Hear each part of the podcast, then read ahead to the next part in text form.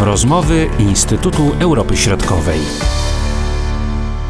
Przed mikrofonami Marcin Superczyński. Witam Państwa. Seria skandali związanych z działalnością banków w państwach bałtyckich znacznie osłabiła ich wiarygodność. Niektóre z nich były pralnią brudnych pieniędzy napływających przede wszystkim z Rosji. Proceder ten był prowadzony przez banki działające na Łotwie i w Estonii. W tym drugim przypadku były to oddziały banków z Danii i Szwecji. W związku z tym wiarygodność sektora finansowego w regionie znacznie podupadła. Wprowadzono już szerokie działania kontrolne oraz poproszono o pomoc Międzynarodowy Fundusz Walutowy, jednak odzyskiwanie wiarygodności to bardzo długi proces. Warto przypomnieć, że po rozpadzie ZSRR sektor bankowy prężnie zaczął się rozwijać przede wszystkim na Łotwie, informuje analityk zespołu Bałtyckiego Instytutu Europy Środkowej Marlena Gołębiowska. Tutaj na prowadzenie bardzo szybko spośród państw e, bałtyckich na prowadzeniu pojawiła się Łotwa, która stała się swoistym takim centrum regionalnym finansowym. E, jak to się stało? Stało się to dlatego, że była ona postrzegana jako taki węzeł tranzytowy między Rosją a pozostałymi państwami poradzieckimi. E, są nawet takie historie, że taki bank Parex on upadł podczas globalnego kryzysu finansowego, ale wiele lat wcześniej reklamował się jako takim hasłem jesteśmy bliżej niż Szwajcaria. Co to miało znaczyć? To, znaczy, to znaczyło, że Łotwa przekonywała, że jest tak bardzo rozwinięta, yy, jeśli chodzi o ten sektor finansowy, jak Szwajcaria, no ale z drugiej strony jest bliżej, a dla Rosji przede wszystkim bliżej kulturowo, bo yy, doskonale wiemy, że Łotwa charakteryzuje się bardzo dużą grupą rosyjskojęzycznych obywateli. No i nie od dziś yy, wiadomo, że Łotwa kojarzona jest ogólnie jako takie centrum do prowadzenia interesów przez, no niestety, grupy przestępcze rosyjskiej. To Łotwa jest takim państwem, w którym, w którym te, te, te, te grupy przestępcze e, działają. Tutaj się wtrącę, bo równie dobrze dobre hasło mogłoby być jesteśmy bliżej niż Kajmany.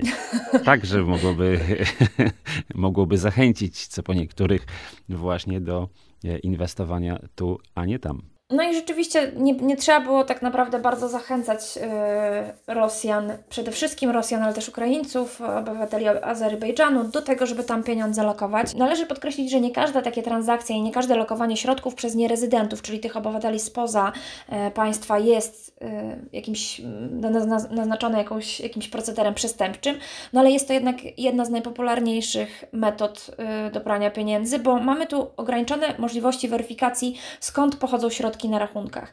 No jeśli mamy ograniczone metody, no to mm, pojawia się taka, yy, taka pokusa, aby w ten sposób te pieniądze wybrać. Jak to generalnie działa ten proceder? W państwie A i tutaj przykładowo w Rosji, dochodzi do jakiegoś nabycia środków w sposób nielegalny. No i te środki zostają wyprowadzone do, do innego państwa, czasem nawet do kilku, po to, żeby włączyć je w legalny obieg i móc z nich legalnie korzystać. No a w, w, w kolejnym państwie już możliwość sprawdzenia, skąd te środki się na tym koncie e, znalazły, jest o wiele mniejsza niż w państwie, w którym prowadzimy działalność. Do czego to doprowadziło? Doprowadziło to do tego, że ten sektor e, bankowy tak naprawdę opierał się w dużym stopniu na, e, zwłaszcza łotewskim, litewski poczęścił estoński właśnie na tych e, pieniądzach od e, nierezydentów. W 2015 roku e, połowa depozytów pochodziła właśnie od nierezydentów. Doprowadziło to do znacznego zwiększenia ryzyka w przypadku tych banków, ryzyka działalności. No i skończyło się to serią naprawdę wielkich skandali. Od 2018 roku, prawda? Mamy do czynienia z takimi wielkimi skandalami, można powiedzieć, w tych państwach. No właśnie, jak duże to jest y, zjawisko, o którym mówimy? Wystarczy powiedzieć, że w 2018 roku upada trzeci co do wielkości bank na Łotwie, ABLV. E, on został oskarżony o pranie pieniędzy, tam mówi się o kwocie 50 milionów euro, która została, miała zostać wyprana w tym banku. No i później decyzją Europejskiego Banku Centralnego on wstrzymał działalność. E, mamy zarzuty korupcyjne dla e, Rimsewicza, to był prezes Banku Centralnego Łotwy e, i on usłyszał także zarzuty w związku z braniem łapówki od banku powiązanego z tym procederem. I mamy wreszcie wielką aferę, wielki skandal w Estonii. Dotyczy to banku, Danske Banku. Jest to największy bank w Danii, który otworzył swój oddział w Estonii i w tym oddziale estońskim były prane pieniądze i jest to jedna z największych kwot w ogóle w historii e, tego procederu. To jest 200 miliardów e, euro e, przepłynęło przez, tą, przez ten oddział, przez portfele nierezydentów. No, ten ta jedna akurat sprawa zakończyła się dość tragicznie, można powiedzieć, bo nie dość, że od razu rząd estoński, jak sprawa wyszła na jaw, nakazał zamknięcie tego oddziału. Aresztowano 10 pracowników tego banku. Główny prezes Danske Banku w Danii podał się do dymisji, a prezes tego estońskiego oddziału został znaleziony martwy. Prawdopodobnie popełnił samobójstwo.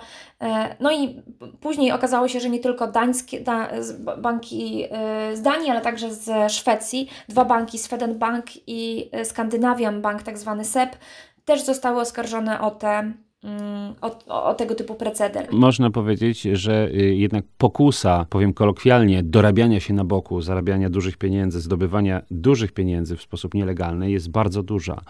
I nawet takie państwa, wydawać by się mogło, to, o czym już mówiłem, o takiej wysokiej przejrzystości i też y, kulturze finansowej, jak y, Dania czy Szwecja, nie ustrzegły się przed takimi właśnie zjawiskami.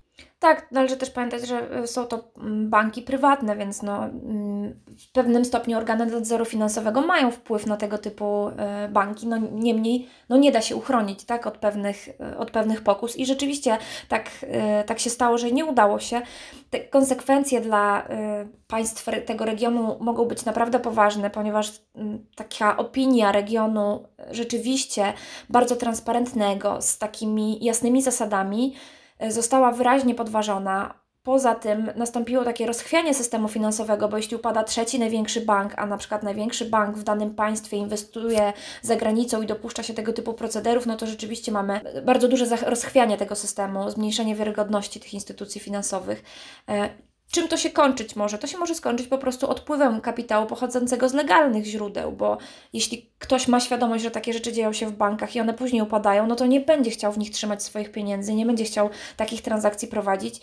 Dlatego państwa tego regionu zdecydowały się działać. I na początku były to działania na poziomie krajowym. Każde z tych państw poszczególnych podejmowało jakieś decyzje, ale okazuje się, że problem jest na tyle złożony i na tyle y, trudny, że ciężko rozwiązać go na poziomie tylko i wyłącznie krajowym, bo cóż z tego, że tylko Estonia albo tylko Łotwa lub Szwecja podejmą jakieś decyzje, jeśli problem dotyczy właśnie tych powiązań y, regionalnych, tak? Czyli to banki na przykład szwedzkie działające na terenie Estonii dopuszczają się takich procederów, więc potrzebne są takie rozwiązania rozwiązania na poziomie ponadnarodowym e, i takie kroki te państwa zaczęły podejmować. Pierwszym z tych kroków jest zgłoszenie się do Międzynarodowego Funduszu Walutowego z taką prośbą o mm, sprawdzenie, e, jak nam idzie dotychczas jeśli chodzi o naprawę tego systemu, e, ale także czy są jeszcze jakieś zagrożenia i co jeszcze moglibyśmy zrobić. No i Międzynarodowy Fundusz Walutowy oczywiście przyjął taką e, prośbę i, i dokona takiej analizy w tych państwach. Swoje wyniki ma przedstawić w, przyszłym, w połowie przyszłego roku. Zaufanie nie odbudowuje się w krótkim czasie, tylko na to trzeba no, czasami wielu lat y, i jak właśnie ta sytuacja wpłynie na gospodarki państw nadbałtyckich. No właśnie, zwłaszcza jeśli mówimy tutaj o te gospodarki mm, bałtyckie, o Litwę, Łotwę, Estonię, no to one naj, najbardziej mogą ucierpieć na mm, tego typu skandalach. Dlaczego? Dlatego, że one są nastawione na zewnętrzny kapitał. W dużym stopniu swój wzrost gospodarczy opierają właśnie na y, zagranicznych inwestorach. Stąd dla nich jest to bardzo ważne.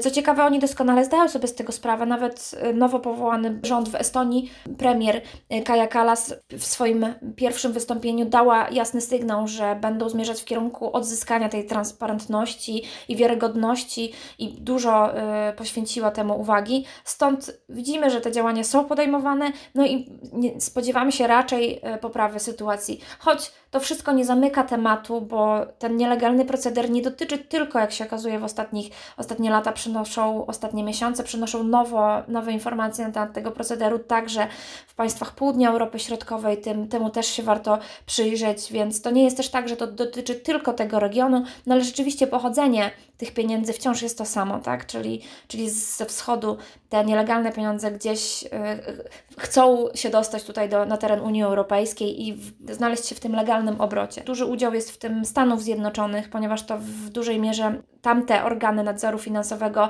dopatrują się tych uchybień e, w regionie bałtyckim. E, w pewnym stopniu to Stanom e, zależy na tym, aby uniemożliwić Rosjanom dokonywanie tego typu transakcji.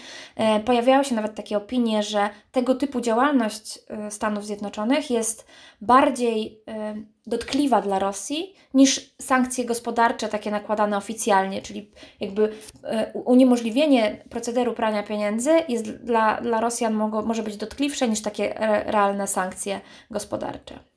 Mówiła analityk Zespołu Bałtyckiego Instytutu Europy Środkowej Marlena Gołębiowska, Marcin Superczyński. Do usłyszenia. Były to rozmowy Instytutu Europy Środkowej.